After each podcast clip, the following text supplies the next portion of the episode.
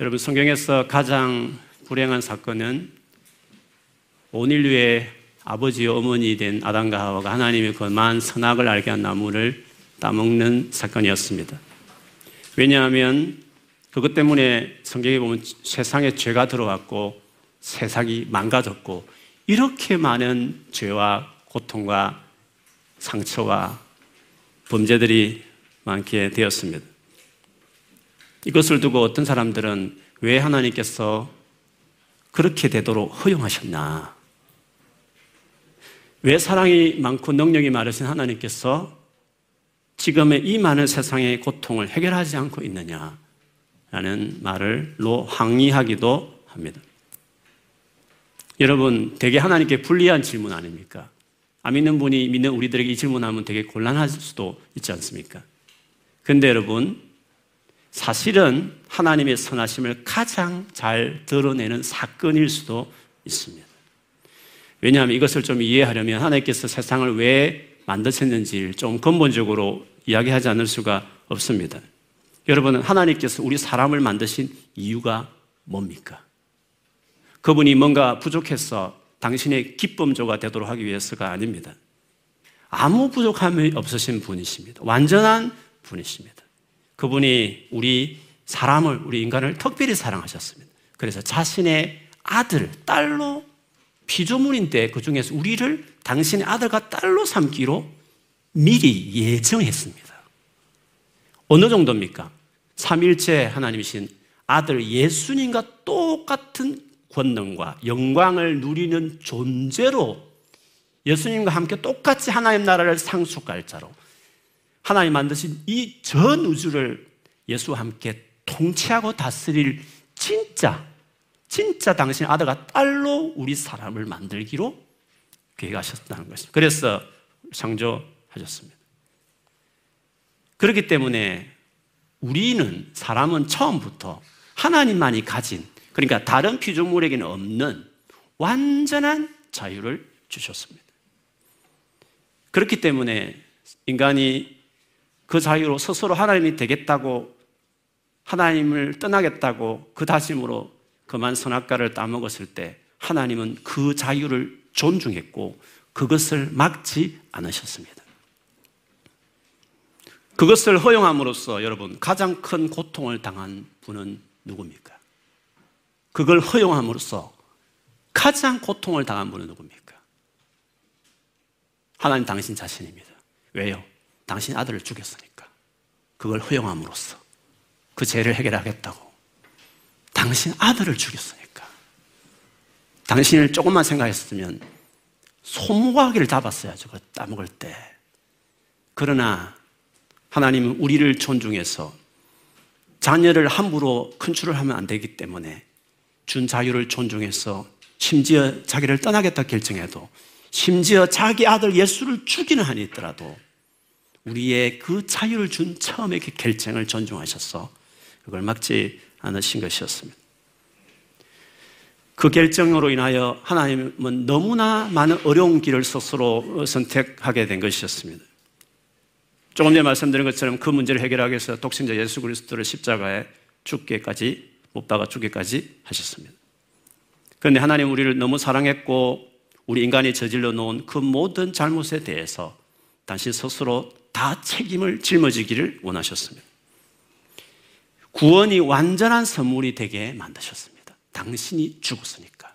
완전한 선물이 되게 하셨습니다. 그래서 우리가 아무런 일을 하지 않더라도 하나도 보태지 않더라도 구원을 받을 수 있는 길을 열어 놓으셨습니다. 모든 종교 같지 않습니다. 모든 종교의 구원은 컨디셔널입니다. 네가 착하게 살아야 어느 정도 기준에 도달해야 구원받습니다. 그러나 기독교는 그렇지 않습니다. 하나님이 죽었으니까 그 죽음만으로 완전해서 우리는 선물로 거저 받는 은혜로 구원을 받는 자면서 완전히 다른 것입니다. 그런데 하나님은 너무 인격적이셔서 죄를 지을 때도 막지 않으셨지만 예수를 믿는 것까지도 강제적으로 믿게 하지 않는다는 점이 우리를 존중해서 그렇게 하시는 것입니다. 저 같으면 내 하나밖에 아들을 십자가에 죽이면까지 구원의 길을 어렵게 엄청난 희생을 지불했으면 강요해서라도 믿게 할 만한데 하나님 지독하게 우리를 처음부터 인격적인 존재로 지었고 당신 아들과 딸로 삼겠다는 그 한 가지의 결정 때문에 그 희생을 치르면서까지도 이 구원을 만들어 놨음을 불구하고 끝까지 그 믿는 것을 우리가 결정할 때까지 기다리는 것입니다. 우리 일평생에 믿도록 설득하고 많은 기회를 주고 많은 환경을 열어가면서 주변에 수없이 예수 믿는 사람들 붙이고 이렇게 교회를 오면서까지 때로는 관심 없이 앉아있지만 수없이 이 사랑을 계속 이야기하면서 그 예수를 믿도록 스스로 자원해서 순수한 너의 자원함으로 내가 푸시해서 하나님이란 신기로 이어해서 너를 네가 믿, 믿지 않, 믿게 하고 싶지 않고 네가 내 아들이기 때문에 순수한 너의 결정으로 원하여서 진짜 원해서 믿기를 우리의 평생에 기다리시는 힘들고 어려워도 당신이 고통스러워도 너무 답답해도 우리를 그 정도로 존중하시면서 기다리고 계시는 분이신 것입니다. 그렇게 보면 가장 하나님의 사랑을 의실만한 한 일이 가장 눈물겨운 하나님의 사랑의 이야기가 될 수 있는 것입니다. 그래서 여러분 살아가면서 가장 큰 지혜는 우리가 가장 불행하다고 여겨지는 그것들이 사실은 가장 하나님의 선하신 은혜라는 것으로 해석할 수 있는 능력입니다. 그 능력들을 우리 믿음 안에서 키울 수 있는 것이죠. 오늘 본문을 보면 어쩌면 가장 불행한 시대를 살았던 청년들의 이야기가 나옵니다. 바벨로니아 제국에 의해서 나라가 망했습니다.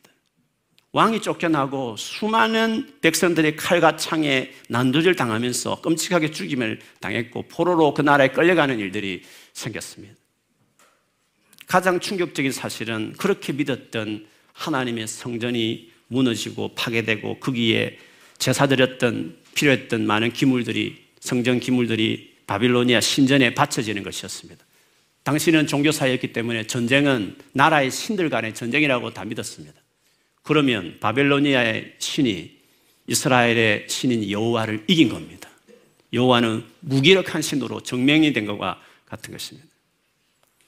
그뿐 아닙니다. 바빌로니아 너부간네살 왕이 정복한 식민지 백성 중에 똘똘한 녀석들을 모아서 3년간 바빌로니아의 언어와 문학을 가르쳐서 자기 곁에 두어 나라를 다스리게 할 계획을 세웠습니다. 그 교육, 교육이라는 것이 다 하나님께 대한 믿음을 저버리게 하는 지식들이었습니다. 하나님에 대한 믿음을 뿌리채 뽑아버리려고 이름까지 바꿔버렸습니다. 하나님은 나의 심판자라는 단위의 이름을 그 나라 신인 벨이여 그의 생명을 보호하소서라는 벨드사살로 여호와는 은혜로시다라는 그런 하나냐를 달의 신 아쿠의 명령이라는 사드락으로 누가 하나님이신가라는 미사엘을 누가 아쿠신인가라는 메삭으로 하나님은 도우신다라는 아사랴를 누구의 종이라는 아벤누구로 바꾸었습니다.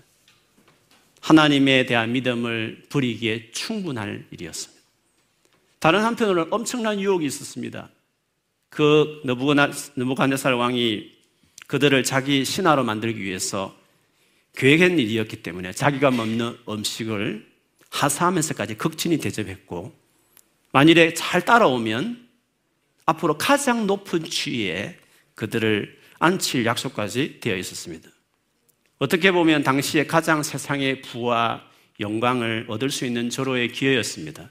아마 이스라엘 있을 때보다도 훨씬 더 화려한 삶을 살아갈 수 있는 상황이었습니다. 그래서 많은 이스라엘의 왕족과 귀족들의 자녀들은 하나님에 대한 신앙을 버리고 바벨로니아의 세상의 영광을 선택했습니다. 그런데 우리가 보고 싶은 주인공인 다니엘과 새 친구는 반대의 길을 선택했습니다.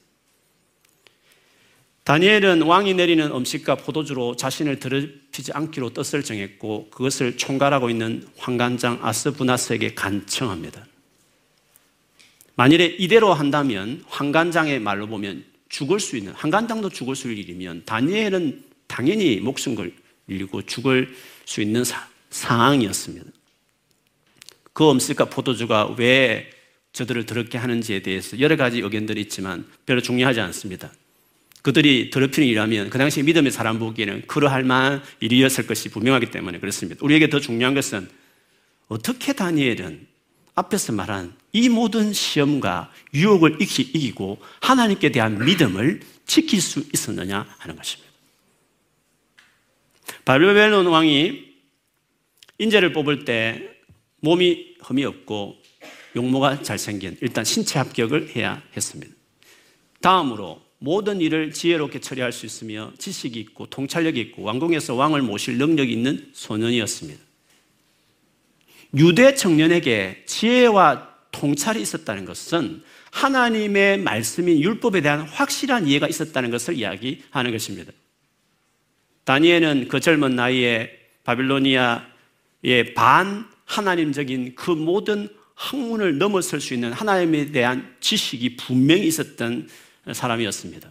단순히 지식을 넘어서 정말 하나님을 경외하고 사랑하는 믿음을 가진 청년이었습니다. 그러니까 당대 가장 화려한 바빌로니아의 부와 영광도 배설물로 여기고 자신의 목숨까지 내놓으면서까지 하나님 앞에서 거룩하게 살기로 결심했던 것이었습니다. 그는 지금 이 불행을 하나님의 무능이나 하나님의 선하심을 의심하는 상황으로 보지 않았습니다. 그가 당시에 이 상황을 어떻게 바라봤나, 어떻게 해석했나는 것은 본인이 쓴 이 다니엘서 오늘 본문 2절에 보면 알 수 있습니다. 주께서 첫 번째로 주님을 언급했습니다. 주께서 유다왕 여호야김과 하나님의 전 그릇 얼마를 그의 손에 넘기심에 주께서 하신 일이었다. 주님이 허락하신 일이었다. 넘겨서 되어진 일이었다. 라고 상황을 해석했습니다. 하나님께 우리가 범죄해서 하나님이 그 징계로 허락한 상황이었다. 이 뜻입니다. 하나님이 여전히 세상을 통치하고 있다. 그는 그렇게 믿고 있다는 것을 알 수 있습니다. 다니엘이 하나님 앞에서 지금 거룩하게 살겠다 결심한 이 일은 세상의 혁명가들처럼 세상의 불의에 항거하는 수준이 아닙니다. 혁명가들은 분노가 마음의 주된 동기지만 하나님의 사람은 하나님에 대한 사랑이 가장 큰 동기가 됩니다.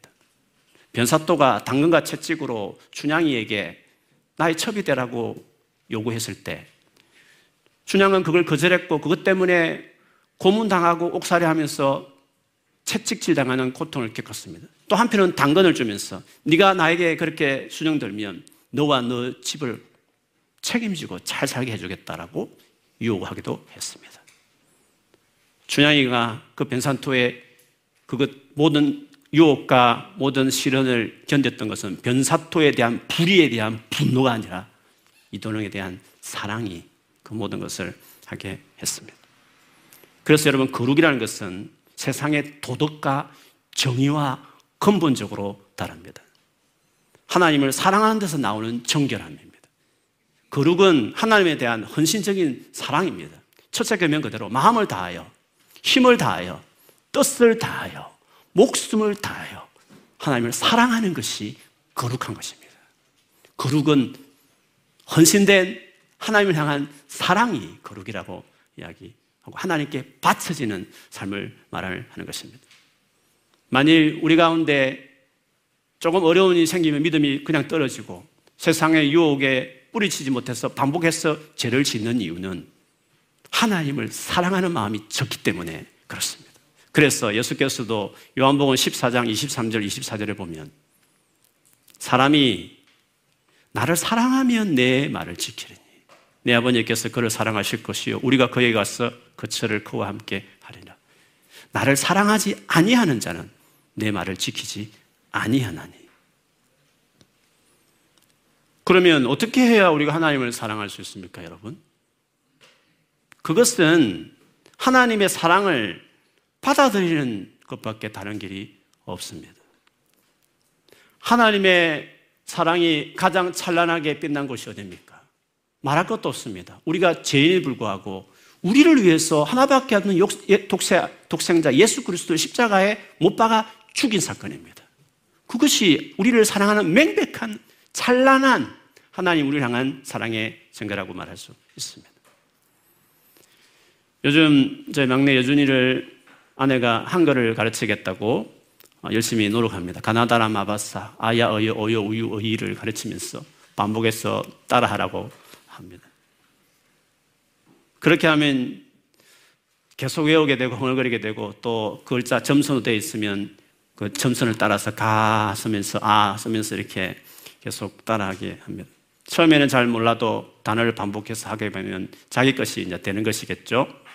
마찬가지로 십자가에 못 박히신 그 놀라운 하나님의 사랑 이야기가 막연하고 가슴에 와닿지 않고 모호할 수 있는 것입니다. 그러나 계속 읽고 듣고 묵상하면 하나님께서 반드시 내 안에 지어지지 않도록 새겨지기까지 그 사랑이 새겨지도록 역사하실 것입니다.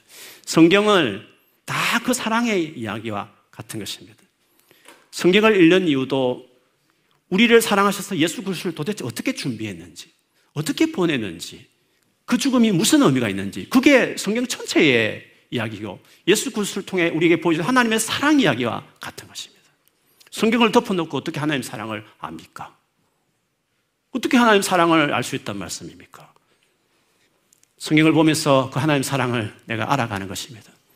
계속 가나다라 마바사 하듯이 아야 어요 하듯이 계속 하나님의 사랑을 이야기하는 성경을 가까이 하면서 그 사랑을 내가 계속 듣는 것입니다.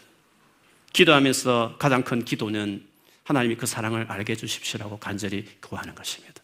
그렇게 하면 하나님 뭐가 아쉬웠어?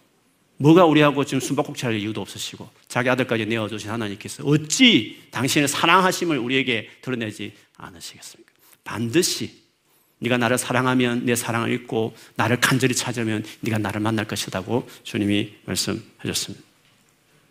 그러니 우리가 그 하나님의 모든 사랑을 아는 가장 큰 길은 십자가 사건. 그것을 계속 묵상하고 거기에 머물고 그것을 알아가기에 내 마음을 드린 것입니다. 어떤 체험보다도 어떤 기적보다도 십자에 못 박히신 예수 그리스도를 통해 드러내신 하나님의 놀라운 사랑을 아는 것이 너무 중요한 것입니다. 어제 토요전도 하면서 거의 레스터 스퀘어서 쭉 골목을 거쳐서 이 교회 앞 여기서 이제 마무리하는데 딱 가는 도중에 무슬림 어떤 여성이 있어서 그냥 전도지 나눠주면서 어, 그냥 말이 시작됐는데 오히려 그 도로가에서 오랫도록 이야기를 했습니다. 그분은 코란에 대한 신념이 대단했고 코란을 정말 마음을 다해서 읽고 지키려고 하는 어, 여성이셨습니다. 당연히 이제 그분이 하시는 말씀 제가 경청해 듣고 저 역시도 내가 어떻게 예수 안 믿든 내가 예수를 믿든지 핵심을 이야기하면서 하나님의 독생자 아낌없이 내어진 이 사랑을 말했습니다. 너의 예수는 프라핏이지만 나의 예수는 나를 위해 생명을 바치신 예수시다. 그 하나님의 사랑을 이야기하는데 제가 그런 적이 많지 않은데 눈물에 눈물이 흐르는 거예요. 하, 변정이고 논쟁일 수 있는 자리지만 복음을 내가 마음을 담아서 하나님의 사랑으로 전할 수 있다는 것이 저에게 너무 감사했고 그것이 그분에게 좋은 여운이 되기를 바라는 마음이 있습니다. 저는 많은 그리스도인들이 흔히 많이 체험하는 신비로운 경험이 그렇게 많지 않은 목사입니다. 그러나 대학교 1학년 때 성경 공부하면서 하나님께서 나를 사랑하셔서 독생자까지 아끼지 않고 주셨다는 그 메시지를 받아들인 이후에 지금까지 그 사랑을 알아가기 위해 말씀을 묵상하고 연구하고 그러면서 그 사랑을 또 새기고 가나다라 마바사 아야어야 하면서 계속 새기기 시작할 때 그 사랑이 내 가슴에 새겨졌기 때문에 수많은 체험 물론 물론 깃들이 없다 치더라도 가장 찬란한 그 사랑이 분명하게 내 안에 새겨지기 시작할 때 세상의 어떤 유혹도 어떤 어려움도 이길 수 있을 만큼 그분을 향한 헌신과 사랑이 내 안에 생긴 것을 고백할 수 있습니다. 그러니 지금이 문제가 해결되고 내가 원하는 소원을 이루어 주셔야 하나님이 나를 사랑한다고. 그래서 난 그분께 헌신하겠다 하는 것을 생각하지 말고 이미 나를 위해서 2000년 전 이미 확연한 역사 속에 드러내신 십자에 못 박으신 예수 그리스도를 믿는 것이 그것을 계속 붙드는 것이야말로 우리가 살면서 수많은 어려움이 있고 수많은 소원들이 있지만 내 뜻대로 내 마음대로 이루지 않더라도 넉넉히 이겨낼 만큼 넉넉히 그것을 감당해낼 만큼 어떤 것도 넘어지지 않을 만큼 우리를 지켜주는 가장 큰 버팀목이 될 것입니다. 사랑이 그 엄청난 그분에 대한 사랑이 다니엘 같은 목숨을 건 결정을 하고 주님 앞에 자기를 깨끗게 할 수 있는 것입니다. 그러니 눈이 시리도록 십자가를 바라보고 기도를 해도 그 사랑을 알라고 기도하고 성경을 봐도 그 사랑을 알기 위해서 은혜 되는 몇 구절 위안 삼기 위한 자의하기 위해서 성경을 보는 것이 아니라 하나님의 사랑을 눈물겨운 그 사랑을 알기 위해서 그냥 1년에 한 1도 해보자는 목적에서 그냥 종교행위처럼 성경을 보지 않고 열심히 읽지만 그 사랑을 알기 위해서 그 목적으로 성경을 보고 기도하시면 반드시 주님께서 여러분에게 그 사랑을 더 새기도록 지어지지 않을 만큼 여러분 가슴에 새기는 은혜를 주실 줄 믿습니다. 다니엘은 하나님에 대한 그 사랑 때문에 거룩하기로 거룩하게 살기로 결심했습니다. 마음만 그렇게 한 것이냐? 실제로 그것을 행동으로 옮겼습니다. 그랬더니 두 번째로 하나님이란 말이 등장합니다. 구절이 이었습니다. 하나님은 다니엘이 환관장에게서 호의와 동정을 받도록 해주셨다. 사람에게 괜히 기원받고 사랑받는 것도 하나님이 역사할 수 있습니다. 그냥 괜히 나를 잘해주는 거 하나님이 그렇게 일하실 수 있습니다. 한관장이 다니엘을 그렇게 했습니다. 무슨 이런 여석이 있나 싶었어. 자기 선에서 죽일 수 있는 일임에도 불구하고 하나님께서 은혜를 베푸니까 한관장이 다니엘을 위하고 아끼는 마음을 가졌습니다. 네 말대로 하면 그래서 네가 네 또래 청년보다 얼굴이 안 좋고 마음, 몸이 상하면 내 목숨까지 위태로울 수 있다, 다니엘아. 자상하게 말을 했습니다.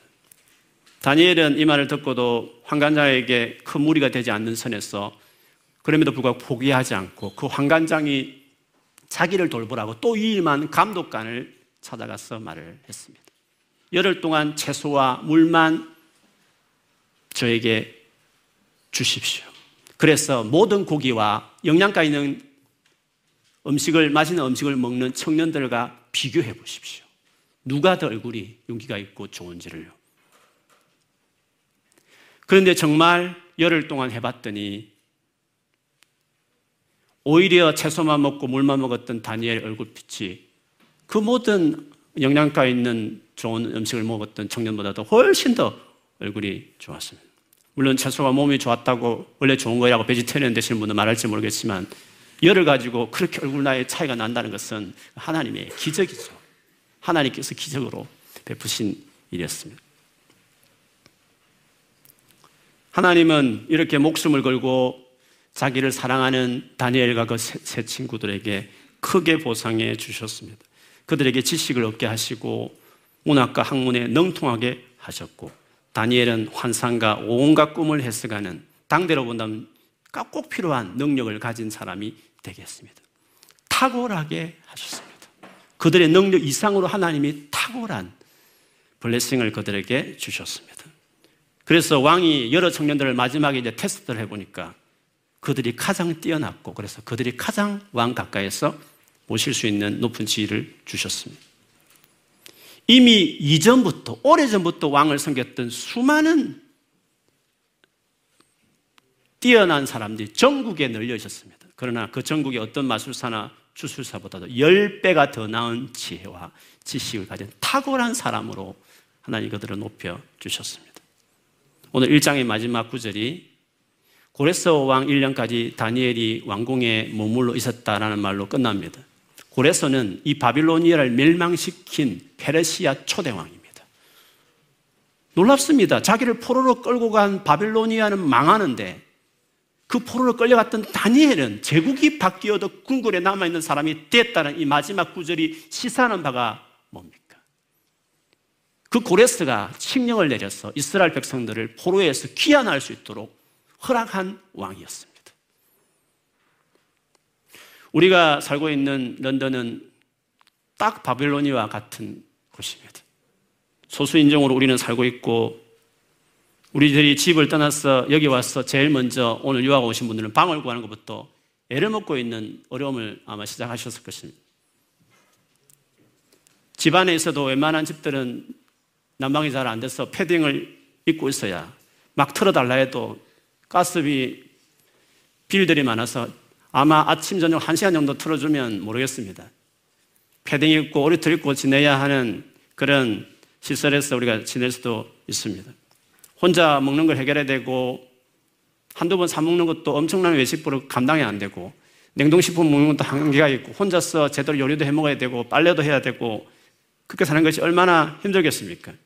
그리고 잘 안 되는 영어를 일주일 내내 함정에서 시달리니까 한국말이 그렇고 한국 사람이 보고 싶고 외롭기도 할 것입니다. 만일에 그런 힘들고 어려운 것들을 극복하기 위해서 조금만 눈길을 옆에 돌려도 런던에 수많은 유혹거리들이 널려져 있는 것을 알게 될 것입니다. 그리고 이 바벨로니아 이 문화가 요구하는 것에 잘 협조하고 따라가면 런던에서 세상의 부와 영광을 얻을 수 있는 길들도 많이 있습니다. 이 현대판 바벨로니아 성에서 우리가 어떻게 살아야 할지를 우리는 결정해야 합니다. 많은 유대 청년들처럼 어떻게 하든지 바벨로니아 제국에서 잘 협조하며 살 것인지 아니면 하나님을 사랑해서 그것을 거슬러서 거룩하게 살 것인지를 처음부터 결정해야 합니다. 세상을 던지고 교회에 도피하란 말이 아니라 하나님의 일하심을 믿고 바벨로니아에서 살아남을 뿐만 아니라 그분이 주시는 탁월함을 가지고 바벨로니아 중심부에서 살아계신 하나님을 증거하고 독생자까지 내어놓으신 하나님의 사랑을 증거하는 사람들이 되는 꿈을 꾸어야 되는 것입니다. 세상과 타협하여 살지 말고 하나님을 사랑해서 거룩하게 살겠다고 하는 다니엘 같은 야무진 마음을 처음부터 가져야 합니다. 바빌로니를 사랑해서 세상을 사랑하는 창녀들이 되지 말고 그리스도를 사랑하고 하나님을 사랑해서 거룩한 신부로서 내가 이 땅에 살겠다는 결심을 아예 유학청이 올 때부터 지금 이때부터 바벨로니아 이 속에서 그 결심을 다녀 같은 결심을 하는 것이 맞습니다. 그렇게 하기 위해서 주께서 감사하게 당신의 몸인 교회들을 이 땅에 많이 세워놓고 우리 꿈이 있는 교회도 그 중에 하나입니다. 교회 안에 있으면 보호받을 것입니다. 그리고 양육받을 것입니다.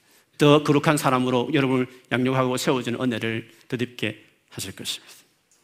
그래서 탁월하게 경쟁사회지만 하나님이 주시는 탁월한 은혜를 주셔서 여러분이 그 목적으로 그렇게 하나님을 사랑하고 헌신한 여러분에게 하나님께서 도와주셔서 세상 안에 하나님을 증거하는 사람이 되게 하실 것입니다.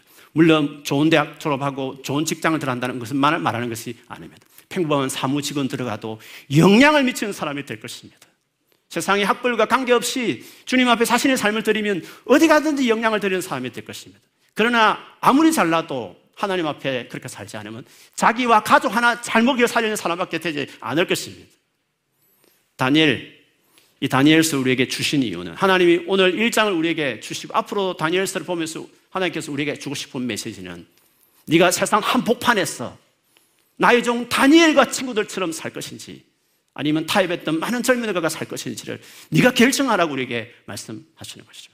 네가 어디를 결정함에 따라서 네가 다니엘과 새 친구처럼 그렇게 나를 사랑하고 내게 헌신하는 삶이 되면 내가 다니엘처럼 내 인생을 타고나게 영향력 있게 나를 증거하고 드러내는 인생으로 너를 만들어 주실 것이다.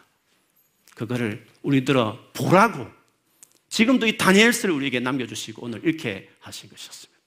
그러니 오늘 이렇게 예배할 때마다 한 주간 살면서 우리 연약함을 경험하고 넘어지고 하지만 다시 와서 하나님께 은혜를 구하고 그 사랑에 사로잡혀서 이런 헌신으로 주님을 사랑하기 시작하면 주님 반드시 다니엘뿐만 아니라 우리 역시도 탁월하게 영향력 미치는 사람으로 써주실 줄을 믿습니다.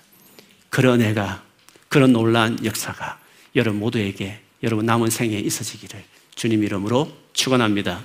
아멘.